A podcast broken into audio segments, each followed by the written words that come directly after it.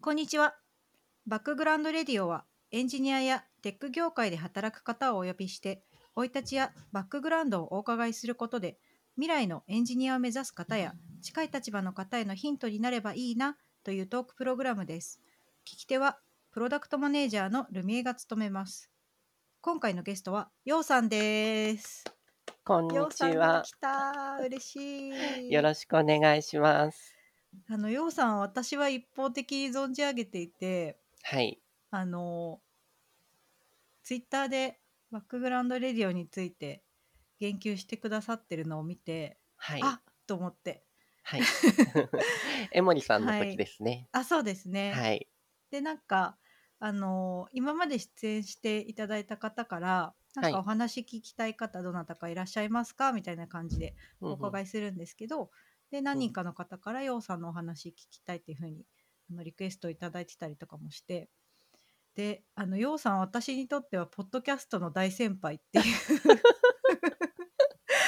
あのイメーすジごだいったん恥ずでかしいっていうか、すごい、 すごい昔なんでよく知ってたなって思ったんですけど。いやそうかもしれないと思ってそもそうもんと思って、あのですねクリラジというはい。繰り出しで喋ってましたね。そうじゃあまずそもそもようさんについて簡単に自己紹介をお願いしてもいいでしょうえか、自己紹介ってどんな話するんでしたっけ えっと、なんか、生い立ちみたいなの話じゃないんですかあ、そうです。ね。あ、そうじゃ今なのくてじゃあ今おの仕事とかいつも今のお仕事ですよね。はい。 そうですね。まあえーっと全部自己紹介なんですけど、そういう意味で言うと。 はい。 はい。えっと、今は、えっと、しょ株式会社リプロっていう会社で、えっと、エンジニアリングマネージャーをやっています。えっと、ちょっと前まで、えっと、AI の会社で、えっと、なんだっけ、あ 会社名忘れてる。嘘でしょ。 レトリバでさんレでしょ。トリバですね。はい私。が言うっていレう。ちょトリバっていうと会 社で、っと面白すぎる。いや、なんか、会社名ってあんまり言わなくないです本当です か。でもレトリバさんはわかるよ。 あはいあ、やばい、面白すぎる。あはいはい。レトリバっていう会社で、まあ、普通にソフトウェアエンジニアやりながら、半分、まあ、まエンジニアリングマネージャー的なことをやってたんですけれど、えっ、と、先、先月ぐらいに転職しまして、今はフルのエンジニアリングマネージャーをやってます。ありがとうございます。はい。はい。はいで、話がクリラジにはい、戻戻りりままししょう。はい。クリラジとはっていう話なんですけど、はいそもそも。実はクリラジっていうのは、はい。 20世紀 ?20 世紀だったよね。そう、1996確かに。年、5年か6年ぐらいから始まったっはいて言ってたのかな。うんうんうん。違う、99年って書いてある。 99本年。あ、でもその前身みたいのはもしかするうとんあったかもですね。や当。えっとね、ネットラジオ自体、はい結。構私は98年ぐらいから聞いてたと思うんで、もっと前からやってると思うんですけど、その、昔はそのインターネットラジオって言って、えーっと、なんですか、リアルオーディオプレイヤーっていうので、そうですね。聞くやつだったんですよ。はいはい。あの、ネット上に、あの、ホームページに、MP4 とかう、んうん。 MP4 が多かった。あ、あとリアルオーディオ形式っていう、その音声形式、あそうですね音声形式があって、それを置いといて、で、それを、そのリアル、えっ、と、リアルオーディオプレイヤーっていう、その、何でしたっけあそこのメーカー、メーカーっていうか会マ社。クロメディアあマクロメディアです。ね。そう違ったっけですすよで、そうです。そうでねす。はい。マクロメディアが出してる、その、オーディオプレイヤーがあっフラッシュとかてう、んそうですよね。フラッシュとかやってたとこですよね。はい。があって、えっと、それで聞くっていうラジオ、インターネットラジオっていうのスタイルっていうのが、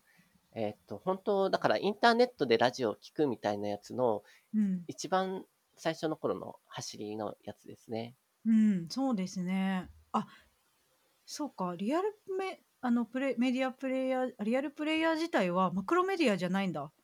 あ、へーそうだ、あ昔こはれ自体は違うマクロメディアんだ。だったんじゃなかったかな。あ、そうかもしれない。うん。もうなんかだからそう90名前も変わってます。うん5年とかにまずリアルオーディオプレイヤーが出うんうんうて、みたいな感じですうね。ん、そうですね。確かに。でしたね。なんでそのインターネットラジオ局みたいな。そうです。うん。で、インターネットラジオ局の中でも、その繰りラジって結構いろんな番組をやっていて、曜日代わりで、うんうん。なんか何番組もやってるみたいな、本当ラジオ局っていう感じのうんうん。ところで、まあ結構、その、インその日本のインターネットラジオで言うと結構老舗って言われているところですね。うん。はい。そうですね。私の話をすると、そこでずっとその98年ぐらいから聞いていて、うん。リスナーでやっていたんですけれど、やっていたっていうか、リスナーとして聞いていたんですけど、 何もやってないですね。えっ、と、聞いていたんですけれど、えっ、とね、何年ぐらいだろう。2002年ぐらいからかな。その当時って、その、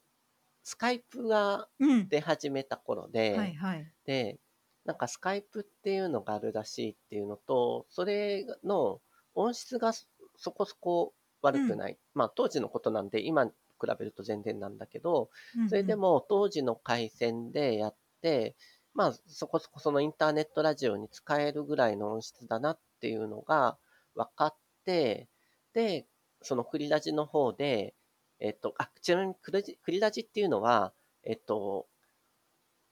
下関、山口県の下関市でやってるんですよ。うんうんえーそうとですよ当ね時ね45人ぐらいでやってたはんいですけど、でえまあその下関のメンバーだけだとその広がりがないっていうことでえっとなんなんて言ったかなあの特派員みたいな形で、うんうんうんスカイプ特派員っていうのうをわあいいな。募。集してたんですよ。で、そう。で、その頃、クリラジの、その、ラジオを、や、えっと、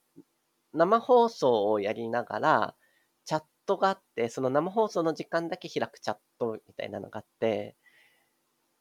で、そこの、割と常連だったんですね。あれですよね。あの、うんネットニュース今で言うとこのネットニュースっぽいというかなんかウェブサービスをうん。紹介するようなやつじゃなかったでしたっけ？えっと、いろんな番組だった んで、えっと、本当いろんな番組だったんですけど、うんうんそうですね、ネットニュースっていうか、えーっとね、なんか、一応、テック系、テック系って言っても、その、我々みたいな、そのプログラマーみたいなコンテキストではなくて、本当に一般的なインターネット、やっぱインターネットニュースみたいな感じですね。うんうんうん。みたいなのをやってる番組があったりとか、えっ、と、あと、結構その、なんていうのかな、えっ、と、科学コミュニケーターっていう、うん。なんか、ジャンルっていうか、あるんですけど、うんうんうんまあその、あ、サイエンスコミュニケーターか。はい。サイエンスコミュニケーターっていうのは、その、サイエンスを、その、専門家じゃなくって、一般の人向けに分かりやすく、こう、なんていうの、伝えていくっていうことをする人たちのことをサイエンスコミュニケーターっていうんですけど、今、そのサイエンスコミュニケーターを名乗っている帯尾さんっていう方が、その、うんクリラジの中にいて、その人がやってるその科学番組があったりとか、それが結構人気番組だったんですけど、うんうんうんなんかそういうふうにか、なんかいくつかのジャンルでいろんな番組やってましたね。なんかバイクのやつとかありませんでしたっけえっ、とね、バイク、自転車のやつね。自転車か、そうそうそう。自転車の番組があって、はいえーっとね、その局長が BJ って言うんですけど、うんうんその局長が、えっと、趣味で最初、そのロードバイクやっていて、で、どっから始まったのかななんか、その、ロードバイクのレースの中継をしたりとか、はいはいはいはいあと、えっと、そういう選手たちにインタビューしたりとか、うんそういう番組をやっていて、で、まあ、すすしまいにはその、えっと、クリラジとは別に、そういうロードバイク専門のチャンネルっていうのうー、んチャンネルっていうか、えっと、曲か、ラジオ局っていうのも作って、いくつかその番組やっていて、で、今はね、その、YouTube とか、今 YouTube でやってるのかなで、本当にその映像付きでロードバイクの中継をやってたりとかしてまうんうすんうね。んうんいやーだからちょっと20世紀って言われると私もひえ確かにって今なっちゃったんですけ どでもそうですそようなんでねすよ。20世紀なんですよ。そっかーあっという間すぎてちょっともうはいぜ、なんか絶句って感じなんですけど、そうなんでなんかそのまあインターネットラジオ局はいって。いうのがあってうんうでんそこの、まあ、パーソナリティの方たちはなんていうかこう、まあ、ネットイインターネット有名人みたいなイメージだったので、はい。はい、なんかその中のお一人という、うんごめんなさい、なんかすごいミーハーな感じなんですけど、感じ ではい思っておりました。はそうでいすねはい。まあもともとそのリスナーだったっていうお話あったと思うんですけど、ということは、まあ、その時点で結う構んそのインターネットには接続していろんなものを見たりとか、まあ、おはい仕事としてももうやられてたっていう感じですかね。えーっと、そうですね。最初に繰りラジ聞き始めたのが、やっぱ98年ぐらいで、その頃は、あの、大学院に行っていて、うんうん、で、研究室でインターネット使い放題っていう はいはい。環境にいたんで、うんえっと、まあ、その研究の仕事をしながら、えっと、ラジオ、あ、しながらで、ラジオを聞きながら研究してたっていう 感じですね。はいっ。てことは、えっとじゃあもうその時点で、はいあの専攻なさってたのもなんか AI 系とかですか言語解析とか。えっと、その頃は AI 系っていうよりも、ロボットですね。ロボティクスってへいう分野ですね。え、で、実際になるほ動くロボットですね。あの、やっぱりその、人工知能みたいなのには興味があったんだけど、うんうんその人工知能ってその、なんていうかな、えっと、その当時よく言われてた人工知能って、えっと、エキスパートシステムとかって言われるようなやつで、えっと、なんていうかな、えっと、決まったものに対し、質問に対して決まったように答えるみたいな、うんうんうんうんうんでそれがもっといろんな条件組み合わせて複雑にやれるみたいなやつで、うんうんえっと、まあ、そういうようなものだったんですけれど、えっと、そういう、なんていうかな、本当に知能の部分だけ取り出して、知能をやるっていうよりも、私はその、ひ人間、本当に、なんていうかな、いわゆる今ややってる人工知能みたいなのって、まあ、その人間の知能みたいに見える、えっと、何かこう、なんていうかな、コンピューターで再現できる、うんえっと、便利な何かっていうものじゃないで すか。 すごい適当な説明をしてるけど、えっと、で、まあそういうんじゃなくて、本当に人間って、んなんでこういうふうに知知能を持ってんだろうみたいなとこから始まってるので、うんうんえっと、その知能っていうものを考えたときに、私はその人人人間の持ってる知能って、その体を身体性があるっていうことが、えっと、すごい重要だなって思ってたんですよ。へえで、それでロボットをやっていたんですけど、うーんで、その身体性っていう中でも特に、やっぱり人間のその器用さとかっていうところうんうんっていうのはすごく重要っていうか、えっ、と、まあ、その人間が賢いっていう部分。例えば、人は、その二足歩行を始めたから、知能が発達したみたいな話も、ちょっと説もあるわけじゃないですか。うんで、まあ、すすえっと、それって、手を使って道具を使うようになったっていうのがあるわけですよね。うんで、まあそういうところに着目して、その手を使うロボットっていうのを研究でやってたっていう感じですね。へえそれってなんか全くわからない素人ままのままでお伺いするんですけど、例えばその手で掴んだりとか、はい。えー、と手で何か動きをしたもののフィードバックを、うんうんえーとまあ、プログラムの方で受けてはい。発展させていくようなうんうんうんことだったりしますそうですね。まさにそういうもうのんで、私がやってたロボットっていうのは、えっと、指の先にうん力を感知するセンサーがついてる。うんうんうん6軸で力を取れるセンサーがあって、で、まあ、その、その当時の、そのセン、センサーっていうかロボット自体もそうだけど、なかなかその、ものをガシって掴むみたいなことは、えっと、なかなか、その、制御するのが難しかったんだけど、えっと、指先で力を感知することができれば、まあ、こう指先でつまむみたいな感じになっちゃうんだけど、えっと、物を掴んだ時の、その、どういう、どういうふうにその、物に力をかけてるかっていうことがフィードバックが得られるっていうもので、でその力のフィードバックがあると、えーっと、例えば、えっと、物を掴んだ時に、どうしたら安定してそれを持つことができるか、その、ポロンって落とさないように、うまく力を制御するとか、うっんていうことが、まあ、できるだろうっていうことと、あと、そその当時やってたのは、その、触ってみると、物の形がわかる。はいはいはい。へー指先に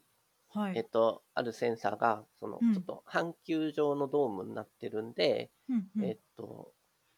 なんていうかな、触ったところで、えっと、なんか、だんだん専門的なことはなって くる。光線がわかるわけですよ。その、面の向きがわかる。うんうんで、その面の向きに合わせて力を加えてあげるうんみたいなことができる。で、線の向きがわかれば、そのものの形もなんとなく大体わかるみたいな。と確かにところがあるので、そういうことを利用してへーいろんな実験をするっていうことをやってました。それでもそういう研究に行かれてたうんうんっていうことは、結構子供の時から、まあ、ロボットとか技術的なところに興味があったっていう感じです かうーん、そうですね。SF とかは好きでした。うーんあそれはなんか小学校の時とかそうですね。子供の時とうかん、ですか子供のこと。あと、電気が好きで、やっぱりそのあエジソンとか、へえ、アインシュタインとか、うんうんそう いう、なんか、あの、ニュートンとか、そういうの好きでしたね。へえそうそう。あと、子供の頃好きなテレビ番組があって、はいえっと、あ、まあ、ロボットと離れてっちゃうんだけど、あの、コスモスっていうテレビ番組があって、あへれえ NHK でやってたのかなあの、うんうんカール・セーガン博士っていう、その、宇宙物理学なのかなうんうんうんあのの先生がいて、うんそれこそそのカール・セーガンってサイエンスコミュニケーターの本当走りみたいな人なんだけどそのテレビ番組の中でその宇宙についてこう分かりやすくこう説明してくれるっていう番組だったんですね。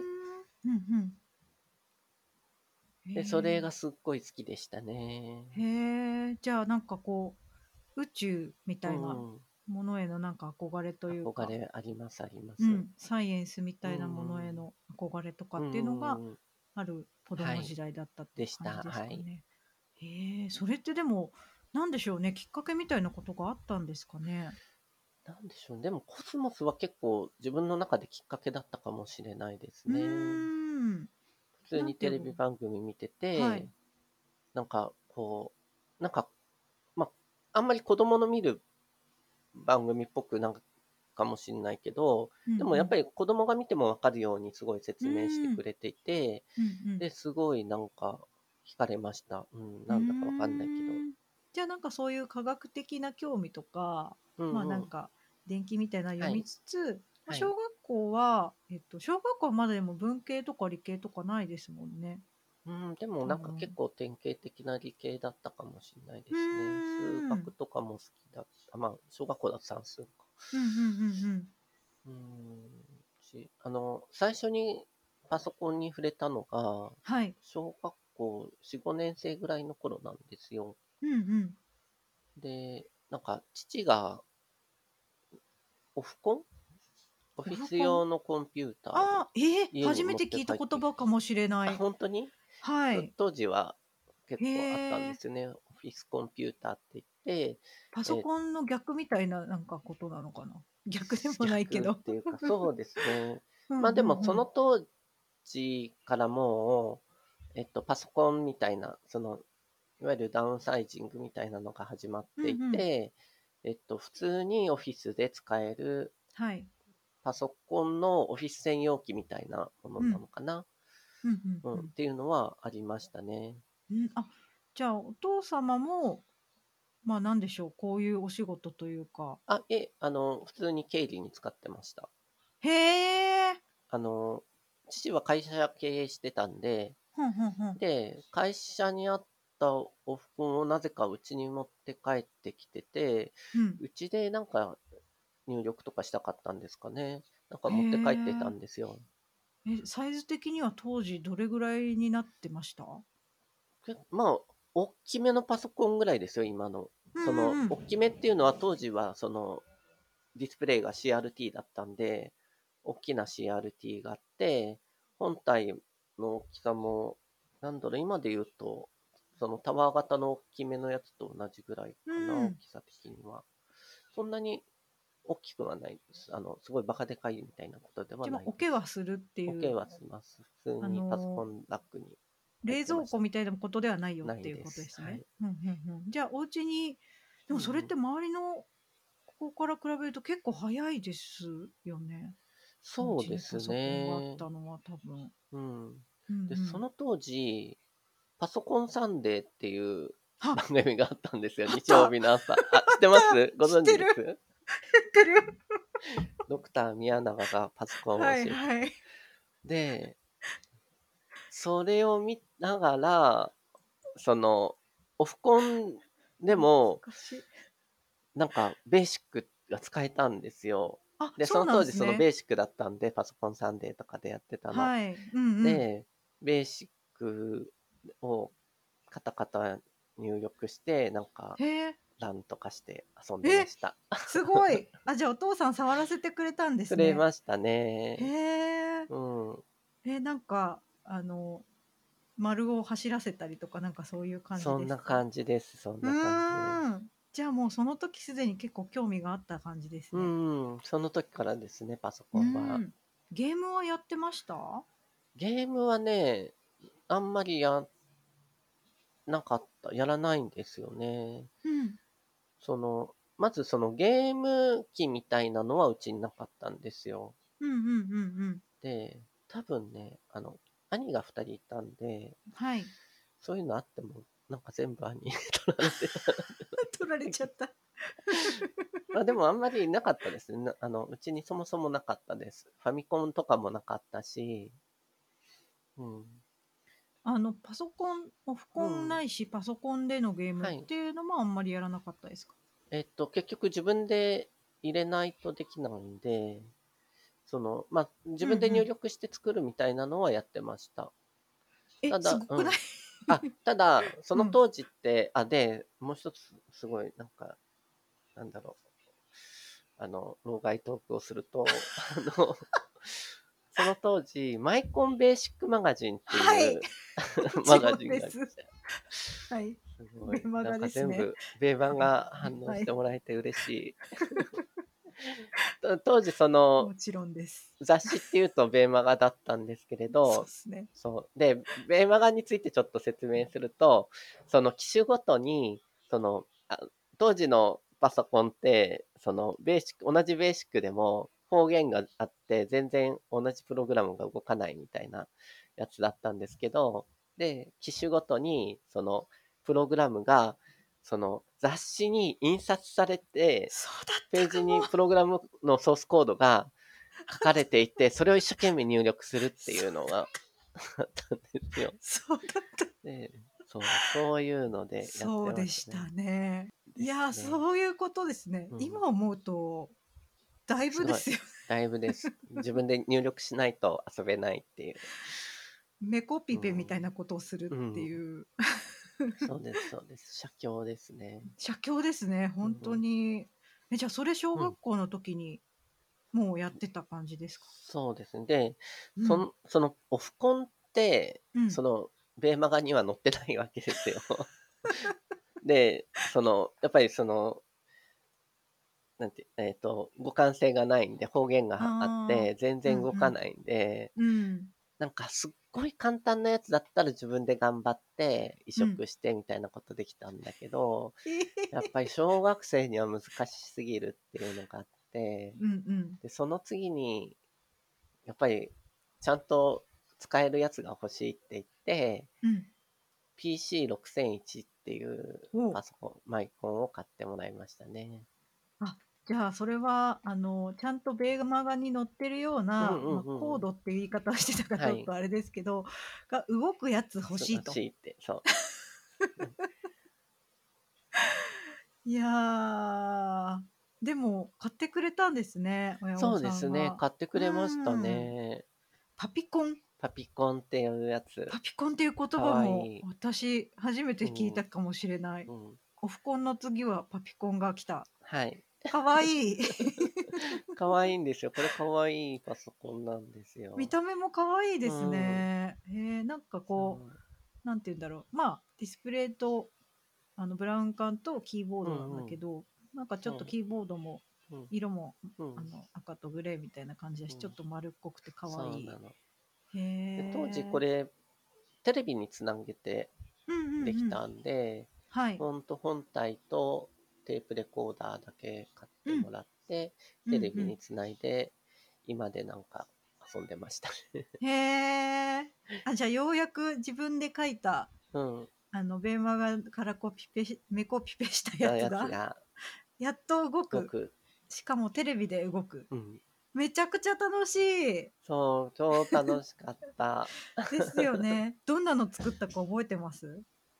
えーっとねまあその見て入力する系のやつはいろいろやっぱりゲームがあってうんうんなんかねそうどんなのだったかなあそうそう有名なやつだとライフゲームっていうのがありますよねライフゲームライフゲームは本当今でも有名なやつであああのはいはいあのーなんて言ったらいいんでしょなんうて言えばいいんですか要素がだんだんこう繁殖していくようあなのんそうそう感じですセルオよーねトマトンって言われるやつなんですけど、はいあの、なんていうかな、そのセルン、あえっと、格子状になってるところに、まあ、うんドットみたいなはいのを並べていくんですけれど、うんうんうんそのドットが一個の生命体といううんうん見立てなんですね。うんで、その生命体の中には、あの周りには、えっと、なんていうかな、まあ、その、格子状なので、8マスあるわけですよね、周りに。自分のうんうん中心にして、周りに8マスあって、で、8マスの中に別の生あの生物が、えっと、なんだっけな、2つだったら、そのまま生きているんだけど、うんうん3つ以上いると死んじゃうみたいな。で、あるいは0だったり1だったりしても死んじゃうみたいなルールだったかな。なんかそういうルールがあって、で、それをこう繰り返し繰り返しやっていくと、そのセルにいる、えっと、生命が、あ、違う。あれだ。増えるのもあるのか。隣に、じゃあ、隣に2マスだしかいないと1個増えるのかな。で、3つだとそのままで、それ以外だと消えちゃうのかな。みたいなルールがあって、で、えっと、で、えっと、だから増えたり、あの、そこの、同じ、そこのマスにいるやつがいなくなったり、いないやつが出て、発生したりとかするんですよ。で、それを繰り返していくと、その、なんか模様が変わ、あの、あれするみたいうにん変わってくんで、そういう、まあ、シミュレーションゲームなんですけれど、うんなんかその勝ち負けがあるような、あとうんユーザーが操作したりとかするゲームではないんですけれど、そういうなんかこ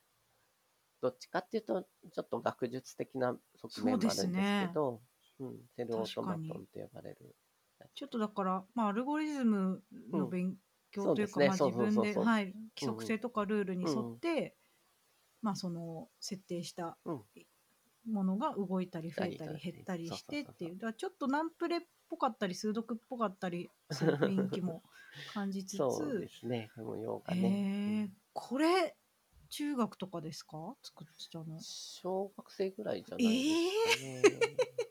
買ってすぐの頃なんで、マジですかパピコンで書き込んでやったと思います。ひえパピコンでライフゲームを作ってる小学生すごすぎま せんかまあでもライライフゲームのそのアルゴリズム自体はすごい簡単なんでうんうんあのそんなになんていうかへえどっちかっていうとそのプログラミングのなんていうのかな一番その初心者向けのうんうん例題として出てくるような、そんな感じのやつですね。確かに最初の規則性を理解するのに良さそうな感じしますね、うんへえなんかあとこうまあ多分ベーマガに載ってるのってわかんないですけどうんうん。ピンボールゲームみたいなやつあそういうのとかううんんをなんかこう再現してみたりっていんううん感じですかね。はい。そうへいえう感じです。これは一人で遊ぶものですかお友達と一緒にい二や人でこもうう一人でですね。黙々と黙々と一人で遊ぶ感じですよね。いやーいいっす ねそうかそそうれすでよねも市販のゲームはじゃあこれでもやらずていう感そうじでですかすねね。へえまあまあ、そのうち、多分飽きたんだと思うんですよね。だから中高ぐらいはあんまりパソコンすごい触ってなんか遊んでたっていう記憶はないんですよね。えー、逆にうん。あじゃあそこで一回気が済んだんですかねうんうんうんパピコン。で。そうですね。うん、で多分その後、うん。まああ、 88とか98とか結構そうですよね。いっぱいいろいろ出たり普及版という、か、まあパソコンが出てきて、まあ、家庭にもパソコンが徐々にうんうん入ってくるみたいな感じになっていったと思うんですけど、はいはい。そうすると中高の時なんか熱中してたこととかあります中高熱中してたことってなんだろう。なんかでも音楽が好きだったかな。そっかそっ。か。うん、聞く方ですけどね。うんうん。うんうん。あなんか楽曲っていうかなんかそのすいませんまたクリラジのはい話になっちゃうんですけど、 なんかシンセで SE 作あっあ、はい。たりとかされてた気がすそうですね。でも、シンセとかは、もうちょっと後でする。うんう ね。んうんうん、あ、でも高校ぐらいか。高校の時に、うんそうですね、すごい興味あって、うん友達に借りたシンセで遊んでたりとかはしましたね。うん。そっかだからその辺は結構音楽うんうんうん。聴いたり、うんうんうんなんか演奏したりみたいなうんうんうん。感じそうですでかすね。ね。バンドやったりもしてた、そういえば。おどんなのやってたんですかキーボードそですかの頃はね、えーっと、キーボードはやってないけど、いやキーボード全然弾けなかったんで、えそう別に、あの、子供の頃楽器やってたとかじゃないんで、ボーカルとかあでしたけど。そうなんですねうん。えなんかコピーしてたバンドとかあったりするんですかなんか頃は、あの、なんだっけ。あれだった。あの、バービーボーイズとあか、あいいい いレベッカとかのコピーバンドをやってましたね。いいいいですね。いやーでまあ比較的理系な感じというか、うんまあ、典型的な理系でさっきおっしゃってましたけど、そうですね。な感じでうん進学していって、うんそうすると大学受験も、そうですね。大学うはんなんか、えっと、東京電機大学っていうはい、電気の学校に 行って、電子工学科っていう、うん、はい、電子の、 電子をやってました。すごいでも、なんか自分はすごい理系だと思ってたんだけど、なんか電子工学科に入ったら全然勉強できなくって、へえなんかこう、すごいたくさん留年したりしまあじゃあ結構周りの子を見てあみんな好きなんだなみたいな感じでした。うんそうですね。うん、そうだから大学自体は何にハマってたかっていうと、はいバイクにハマっあそうですよね。そうなたの。そうなんですよ。え免許取ったのはいくつの時ですかその大学入ってからなんで二十歳ぐらいの頃かな。最初はうん。中免何歳かという中面ですね。うん中面で、その、兄が、あの、ライダーだったんですよ。あそうなんですうね、ん。うんうん兄は結構本当に本格的にレースやってて、うあーんの、夏にやってる8時間、鈴鹿8時間は大い会、はいはいああいうのにも出たりとかしてた、結構、まあ、なんとやってた感じですね。へえいや私でも聞いたことがあるようなレースだとうん。思うんですが、へえじゃあそのうん影響も多少あり影響つつ、あって、そうですね。で、まあでもなんか、兄はそういうロードレースをやってたんだけど、うんうん、なんか、兄と同じことやってもあれなんで、オフロードに 走りました。あの私バイクのことが全然わからないので、ちょっと教えていただきたいんですが、オフロードってなんかうんイメージでは、んなんかものすごくごついあのヘルメットをつけヘルメて、ットうん口元がそう仮面ライダーのようなヘルメットをつけてそういうやつそういうやつそれでものすごい山のなんかこうゴツゴツしたところとかをこう前はい輪とかを持ち上げながらゴンとか行っはていいくものっそういうて、やつそういうやつです合ってますあの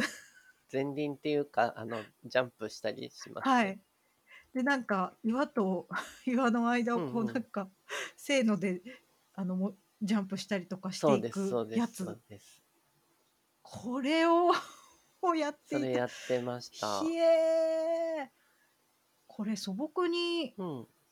こういう専用の山みたいなとこがあるんですか、はいありますへえあのコースになってこれるとこもレろはーあスみたいってな感じなのかしらあそうですコねースがあるレんだースしたりとかするのとかはいそうですねまあいわゆるモトクロスっていうやつが、うんうんそういうレースのやつですねうーんでモトクロスっていうのは本当にせ整地してっていうかそのコースを作ってそはのいジャンプ台みたいなのも作ってうんうんやるのがモトクロスで,、うんうでんその他に本当に自然の地形の中で走るエンデューロっていうのもあったりとかして、まあ、いろいろジャンルはあるんですけれど、まあ私はどっちかっていうと、モトクロスとエンデューロの間ぐらいのやつで、うんうんそういうモトクロスのコースで耐久レースをするみたいなやつをやってましたね。めちゃくちゃ過酷そうっていうかなんか怪我とかしそうっていうすごいイメージ。か怪我、私はでもあんまり怪我しなかったんですけどう、ん、なぜかというと、単にそんなになんか、 ビュンビュン走んないからっていうだけなんですけど、あの、そう、怪我はやっぱり怖いんで、うん、なんか、なんだろう、すごく、その、速く走ることよりも、上手にうん走るっていうことに、すごく、うんなんていうか、上手に安全にうんうん、走るっていうことに、になんていうか、こう、モチベーションがあったっていうか。なので、そう、オフロードって、その、やっぱり地面が土で、その、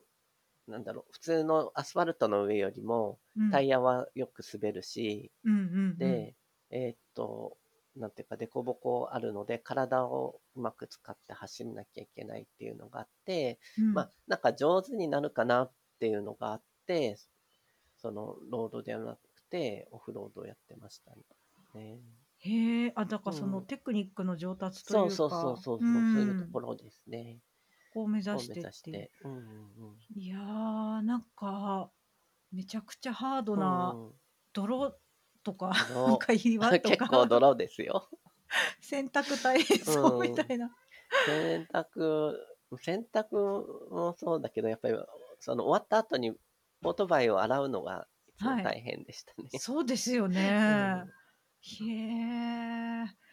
いやーこれでもやってみようって思って、まあ、お友達というそうですかね仲間たちも。そうですね。うんまあ、兄がその、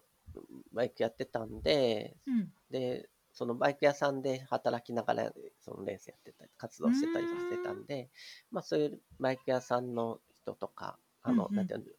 常連さんとかで、オフロードやってる人いるよ、みたいな感じで一緒にやったりとか、へーそんな感じでしたね。すごいなあこれをやってたら留年するかもしれないです。そうで すね。なおうん単純にお金がかかるんですそようね。ですよね。オートバイ。確かにで。なんかバイトばっかりしていて、 留年したって感じですね。どっちかっていうと。いやーでもめっちゃかっこいいっすね。うん、こまあれはすそのごい。そんなに あのかっこよくはなかったと思いますけど そんなに上手じゃないんでへえ。でも今でもやっておられます？えっと今はえっとすごくずそのまたブランクがあったんですけれどはい。最近またオートバイ始めていておう。それはあの全然今度またロードレースの方なんですけどロードレースっていうかミニバイクっていうほう。小さい排気量のバイクですね。私が乗ってるのは 50cc のオートバイなんですけれど、うん。 50cc でタイヤも小さくて12インチのタイヤなんですけれど、うんうん、そういうバイクで小さいサーキットで、へえ。そのさっき出てきた、あの、鈴鹿とか、ああいうはい大きなコースではなくって、本当小さいサーキットがあるんですけれど、うん。でそういうところでレースするやうつーん。をやってますね。久しぶりにじゃうあん。再開してみたって感じですか。そうですね。うんたまたま、なんか高校の時の同級生がうん。やっていて、へえ。で、なんかやっぱり、なんか、バイク仲間っていうか、彼女は、その当時は、その普通に行動で、大きいバイクで乗ってる感じだったんですけど、で、うんうん私がそのオフロードやってる時に、レース見に来てくれたりとか、なんかそんな感じで、その、オートバイで結構仲良かった、高校の時の友達がいて、うんうん。で、その子が、なんか、そのミニバイクレースを始めて、うーでん最初なんか、それで誘われたんですよ。うんううんん。、一緒に出るみたいな。一緒にやらないみたいな感じで。 うんうん。へえで、今は結構どっぷりハマってる感じですね。いいですね。レース、試合と いうかレースにうも。ん。はい。先週ありましたよ。先週先週ですね。へえ、あ、こういう、まあ、えっと、レース場でやる感じですか。そうですね。へえ。あの、いいなあ千葉は結構あるんで、そういうサーあキットが。そうなんですまあね結。構って言っても、へー私が行くの2つぐらいだけど。うんうんうん。へえ。いやーバイク、あ、じゃあその大学の時は、えっ、と、最初は、まあ、オフロード。うん。で、その後しばらくしてまた最近、うん。まあ、オフロードではないけど、ミニバイクでまたそうやでっすてるね。よっていう感じですね。い、やーでもその大学時代で、うんうんまあ、バイバイクとバイトをうんうん一生懸命やりすぎて、 で、入念して、で、これは良くないと思 って、もうバイその、バイクも、まあやめたっていうか、ちょっと、その、そんなに頑張んないように して、で、勉強をちょっと頑張ろうと思って、うん、頑張ってたら、えっと、その理系なんで、4年生の時に研究室を選ばなきゃいけないんですよね。で、研究室が良かったんですよね。そうの、んまあ、東京電機大学、東京にある大学だったんですけど、うんあの、そこの、私が選んだ研究室の先生が、えっと、筑波の方にある、うんうんあの、なんだっけ、電子技術総合研究所っていう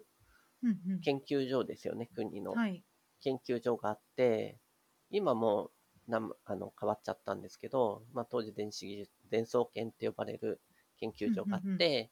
で、そこの OB の先生だったんですよ。うんうんうんだったんで、えっと、その、卒研生を、その伝送研に実習生として、なんかおー派遣してたうんっうんていうのがあって、うんうんなので研究室が伝送研の中にあったっていう。へえで国の研究所なんで、そのはい国の研究所でやってる本当のプロの研究者と一緒に研究がへえできた。いいですねで、そこの施設も使えたので、すごいへえ恵まれた環境でう研ん究、1年間研究できて、うんで、それでやっぱり楽しくなっちゃって、 うんうんで、大学院まで行ったっていう感じですね。そっかでそこでロボティクスの研そうです究ね。されてたうん。へえなんかでもその小学校の時に作ってたライフゲームもですけど、はい。なんかちょっとこう有機物とプログラムのななんていうかつながりというかうんうんうん。なんかそういうところになんとなうくん勝手に共通項を感じてしまいました。そうですね。確かにそういうのあるのかもしれないですね。うん、教員としてなんかでもその体のフィードバックが、うんうんうんあのまあ、AI のうん。拡張になるのかなうんとかに寄与していくってすごい面白いなと思って、うんなんかそのイメージうんまさにこういうライフゲームっぽい、うんライフゲームはなんかこうアルゴリズムなんだけど、うんうんうん結果がちょっと有機的な感じがするみたいなうんところとか、そうですね。うんはい、うんなんとなくそのイメージ近いなってうん感じたりしました。うん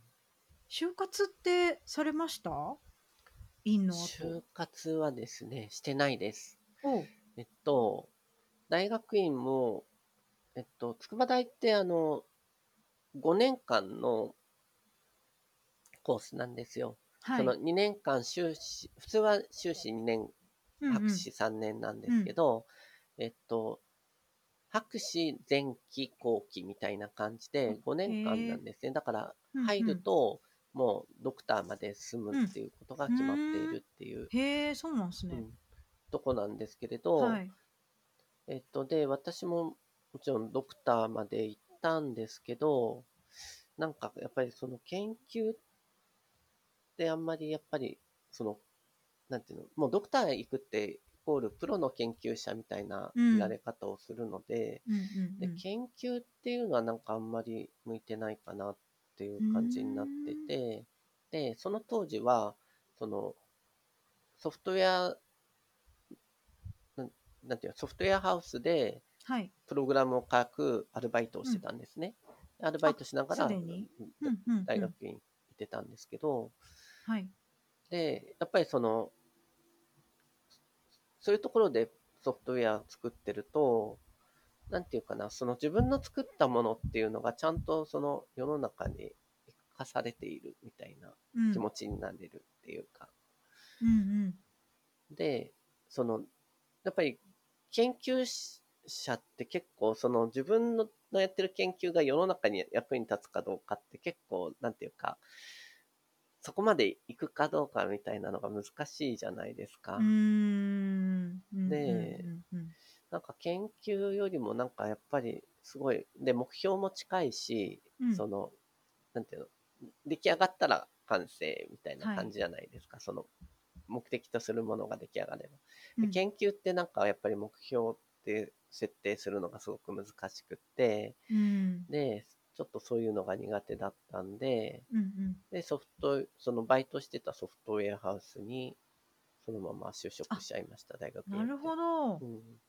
じゃあまあ実質上は、まあ、今で言うとインターンみたいな感じに近いかもしれないですけど、うんうんうんまあ、アルバイトからそのままあままその会社あ、で、社に就職っていう感じでしたね。確かにその結果がすぐ出るものかって、まあ、うん研究の種類にもよると思うんですけど、うっんていうのはまた確かにそうですよね、うんアウトプットの見えやすさみたいなことうもん違うでしょうし、うんそのじゃあ会社さんはなんどんな感じのソフトウェアでしたか業務向けとかなんかそういそううですね業務向け半分と、その研究所向けのやつが半分だったんですよ。うーんそのアルバイトし始めた時も、そこの会社のアルバイトの子が、その研究室の、はいに、うんうんなんていうの、研究補助みたいなアルバイトがあるんですよ。うんうんうん研究で使うプログラムの、なんか、一部を書いたりとかするようはいな。はいで、そういうアルバイトで来てた子がいて、その子に紹介してもらって、アルバイト始めたんで、うんあの、そういう研究所の仕事っていうのが結構あったんで、うんうん半うん分は研究の市長の仕事で、半分は業務向けみたいな感じでしたね。なるほどなるほどうん。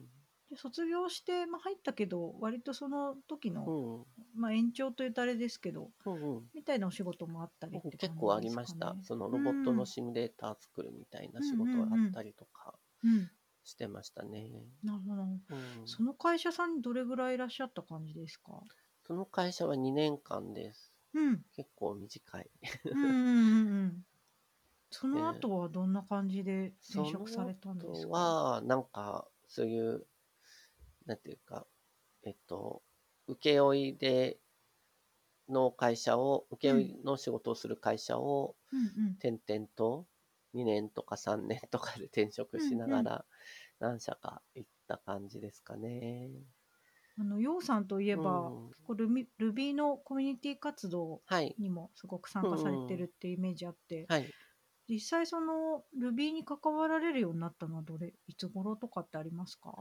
Ruby に関わるようになったのは、えーっと、2014年くらいからですかね。うんうんうんうんえっと、本当に最初にか関わったっていうか、うんその、関わりたいなと思ったのは、2007年ぐらいにうん Ruby 会議があって、うんうんうんうんで、その頃、その Ruby on Rails がはい2、1. 点いくつか2だったかなぐらいの頃で、うんうんで、えっと、それで、あ、そうだ、レイルズ勉強会みたいなのもあったんだ、うんその頃。うんうんでなんか、漠然となんか、Ruby 面白そうだなと思って関わりたいと思ってたんですけど、その当時は Java のでコードを書くことが多い、Java の仕事が多くて、うんで、ずっと Java の仕事をやってたんですけど、14年に、えっと、転職して、うんあ、そうそう、カトリエさん、この番組に出たことあるじゃないですか。はいはいでカトリエさんと同じ会社でしうんうんうんあの、指レジっていう会社なはんでいすそうけですど、よね指レジに転職したのが Ruby 初めてって感じですうね。ーんじゃあレイルズガールズに関わられたのもその頃っていう感レじイでルすズかねガールズもそうですね、その辺ですね。うんうんそれまでになんていうかそのまあ業務でもちろんコード書かれてたと思うんですけど、なんかその界隈に来てみてうんうんちょっと違うなとか、なんかあこういう感じなんだみたいになったことってありますあかすごいありますね。なんうか、んうん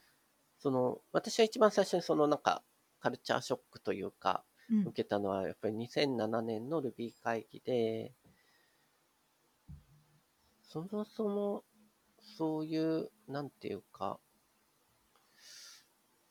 こういうカンファレンスみたいなのが日本でやられるのが始まったばかりの頃ですよね。なるほどなるほど、そのプログラミング確かに言語のうカンファレンスんみたいなの。Ruby 会議と、あと LL、最初やったのは LL リングってやつかなうんとか、LL なんとかっていうシリーズのやつのカンファレンスがあったんですけど、うんなんかその辺が始まった頃で、なんなんていうかすごい熱量がありましたよね、そのカンファレンスに行くとう。んで、あと、なん、なん、なんでしょうね。あ、なんかこれすごい言語化したいんだけど、うん したいんだけどっていうか、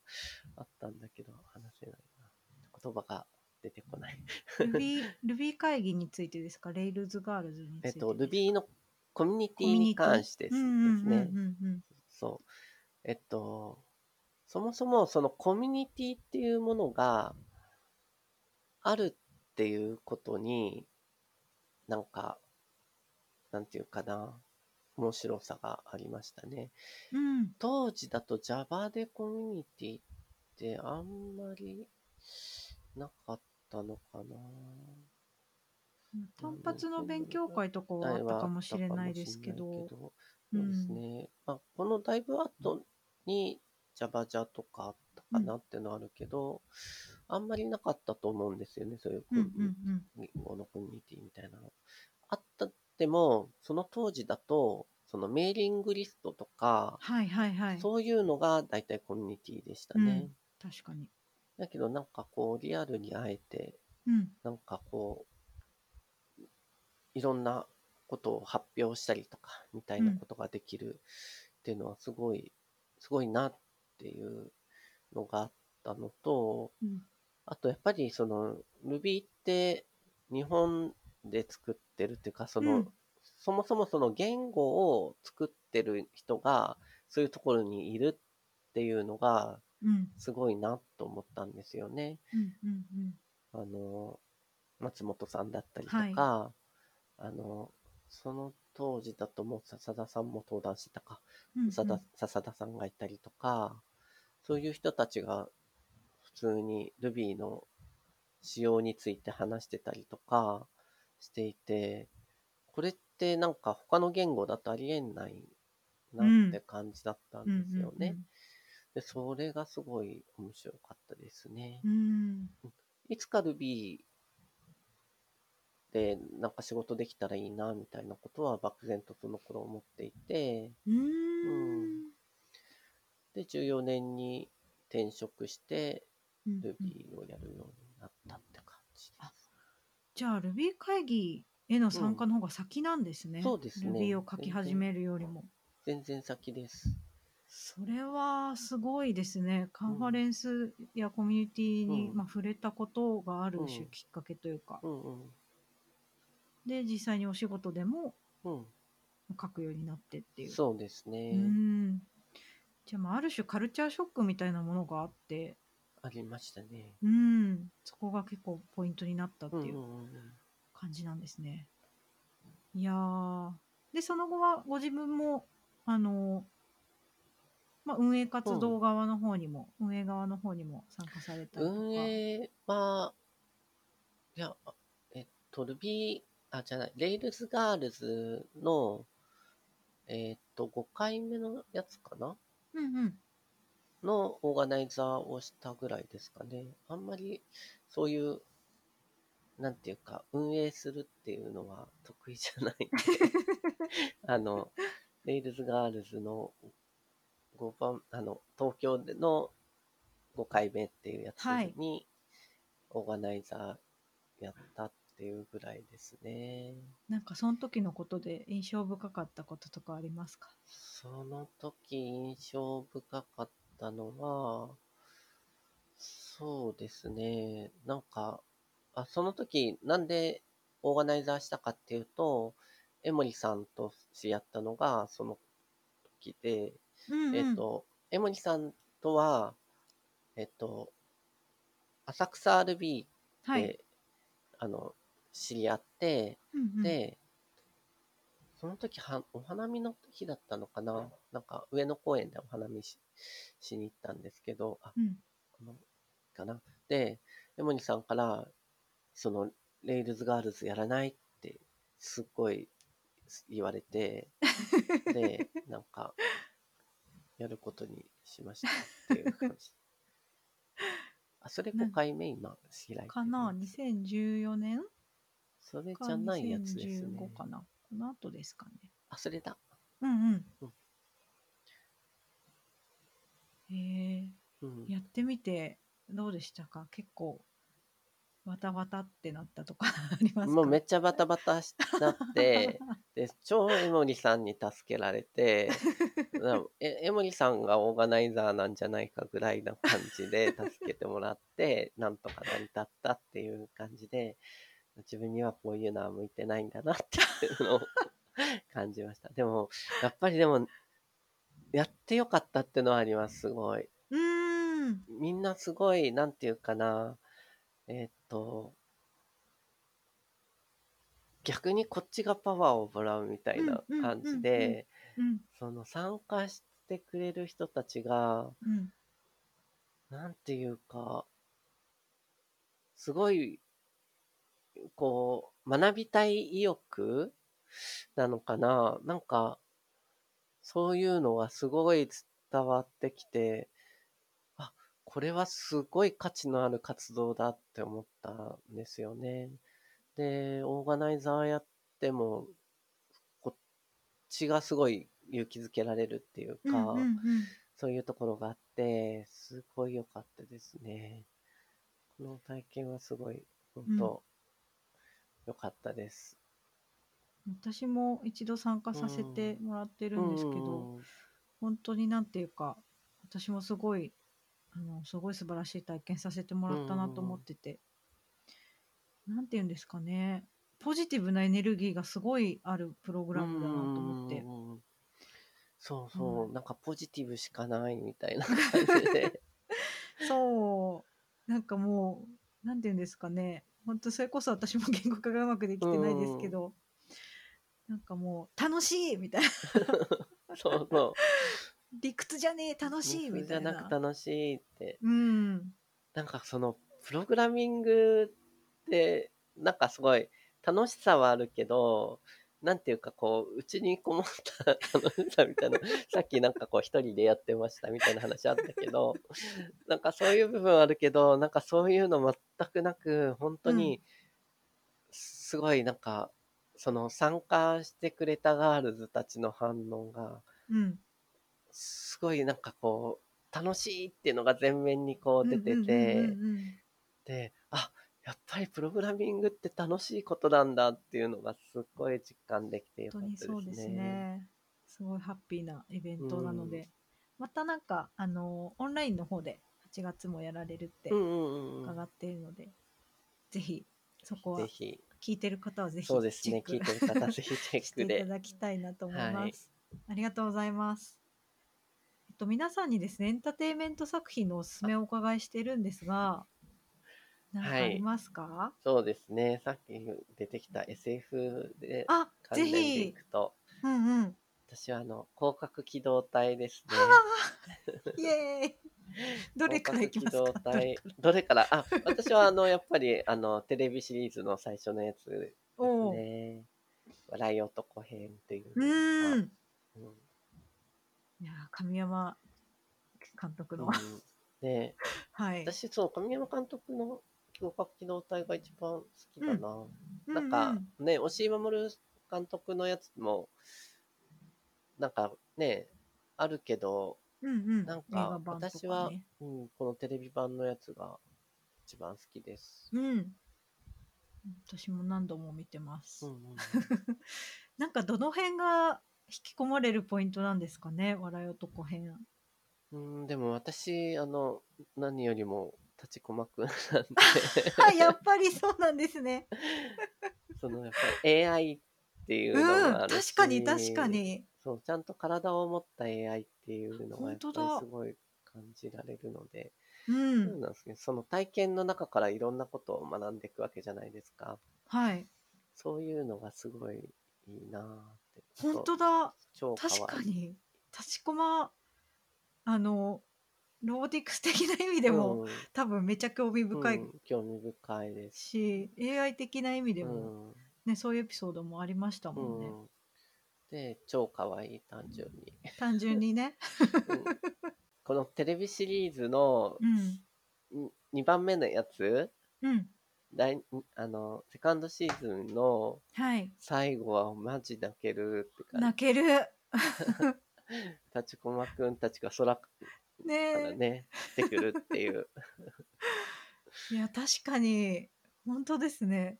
そうか。ようさんの場合、うんその AI 的 な観点というか、うんとか、その、ロボット的観点からも見れるっていうのはちょっと面白いですね。なんか、この世界は多分、そのうち現実になると思ってるんですけどね。へえ。なんか他ありますでしょうか。他は、あと、なんか、普通に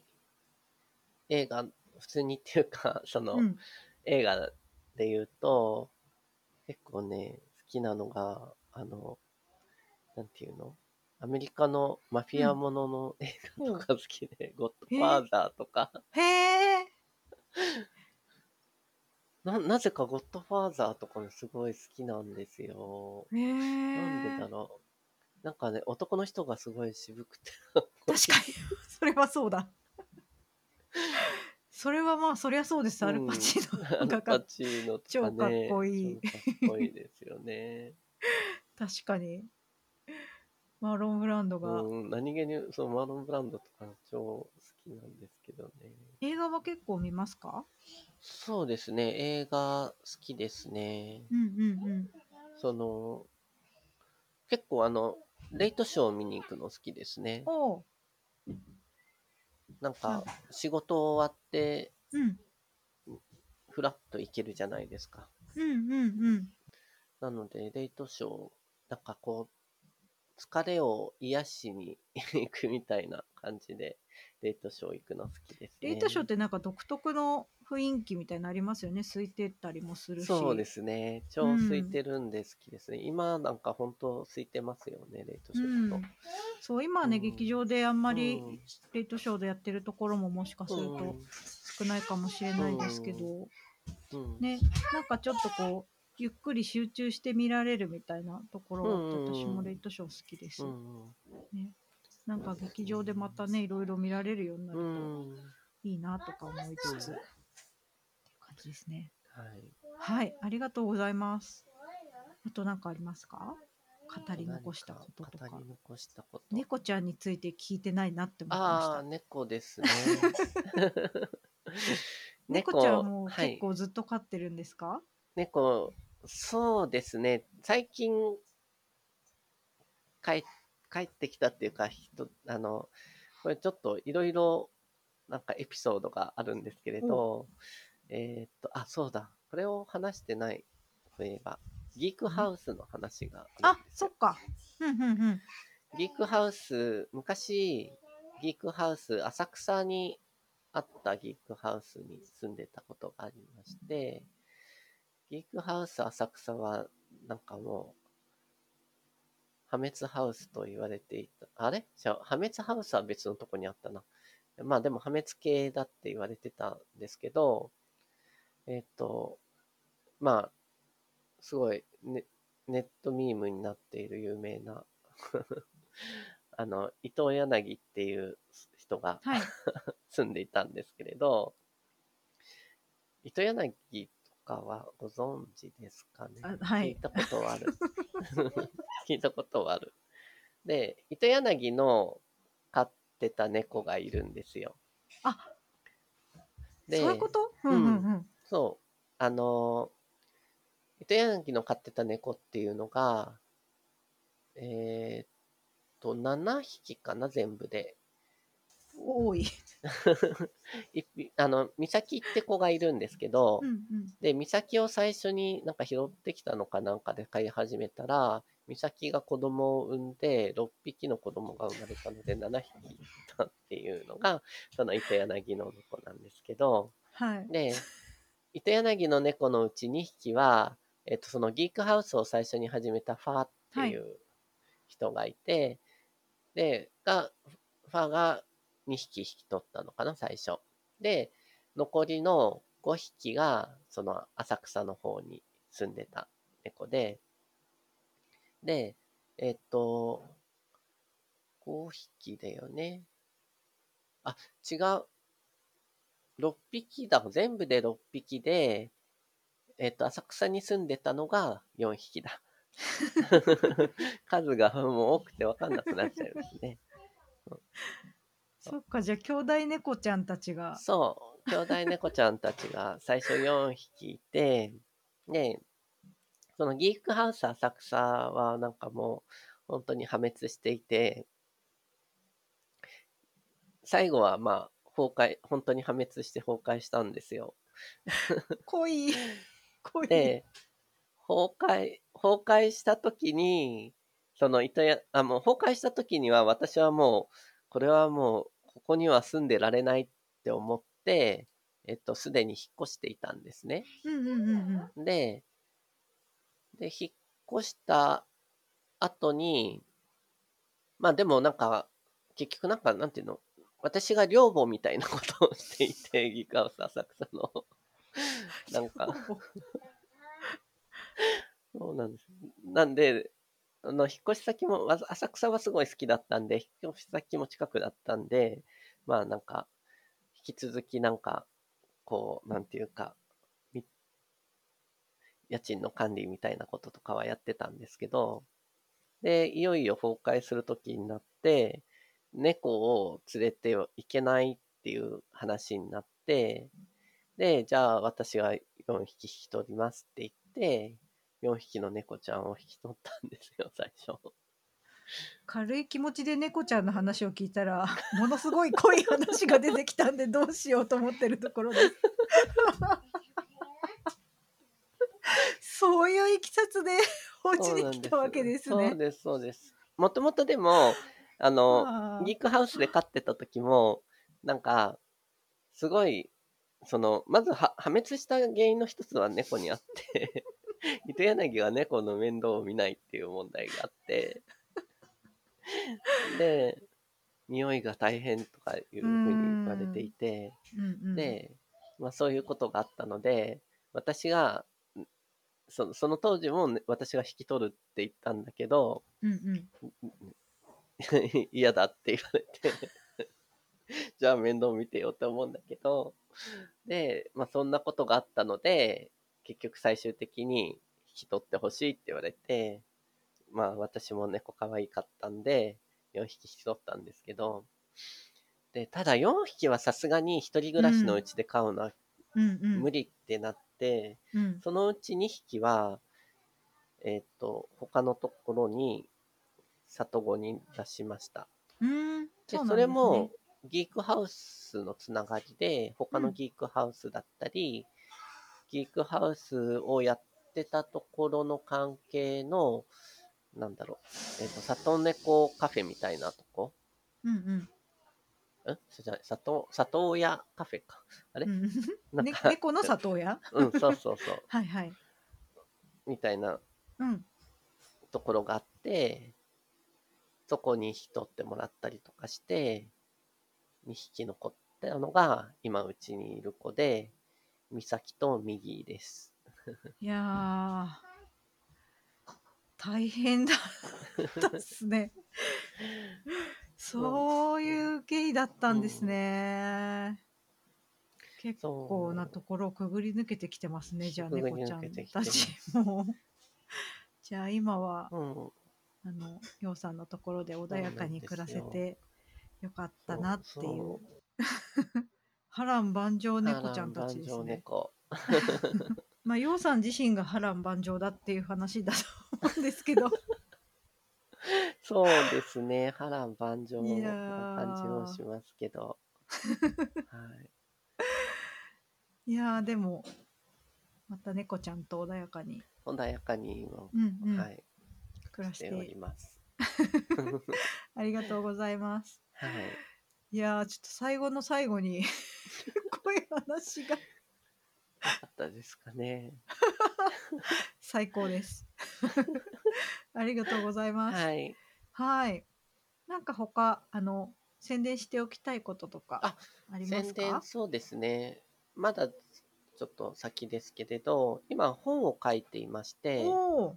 でまあもともと書いてた本なんですけれど、えっ、ともともとは技術書店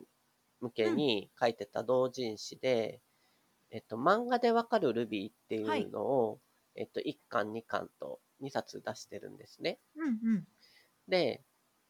それのえっと商業版っていうのを書いてます、えすごいえ商業出版されるんですかはいいやー、すごいありがとうございます。で、それが、えっと、タイトルは変わって、若葉ちゃんと学ぶルビうーみんたいなやうつかな。っていうタイトルになるんですけど、多分はい Amazon にもう、なんか予約、予約はできないのか。えっと、なんかページはできているはずです。ん。あ、もうですかあ、じゃあう結ん、構すぐ。うなんかんね、結構、できていて、うん。そうなんですよ。あ、で、その、若葉ちゃんと学ぶシリーズっていうのが、うん。あって、もともと。で、これは港川愛先生が書かれている、漫画と技術書っていうんう。ううんやつですね。はい。のやつで、えっ、と、例えば、へー若葉ちゃんと学ぶ Git の使い方入うんうん門とか、うんうんあとは、若葉ちゃんと学ぶサーバー監視とか、うん。うんうん。そういうシリーズのやつがあるんですけど、はいそ。の中の一冊として、若葉ちゃんと学ぶ Ruby っていうのがへ出ーる予定。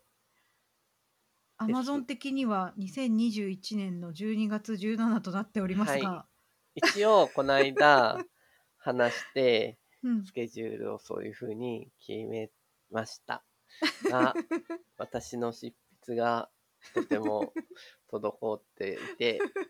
本当か本当にそこにいけるかみたいな気持ちはあるんですけど頑張ってそこに出せるように頑張ってます。めっちゃ楽しみです、はいありがとうございますバックグラウンドレディオに出演したいまたはこういう人に出演してほしいというご意見がある方はぜひ Twitter やウェブサイトまでご意見をお送りくださいお使いのポッドキャストアプリなどで登録していただけると次回の更新情報を受け取りやすいのでぜひお願いしますそれではまた次回収録でお会いできたら嬉しいですさよならさようなら。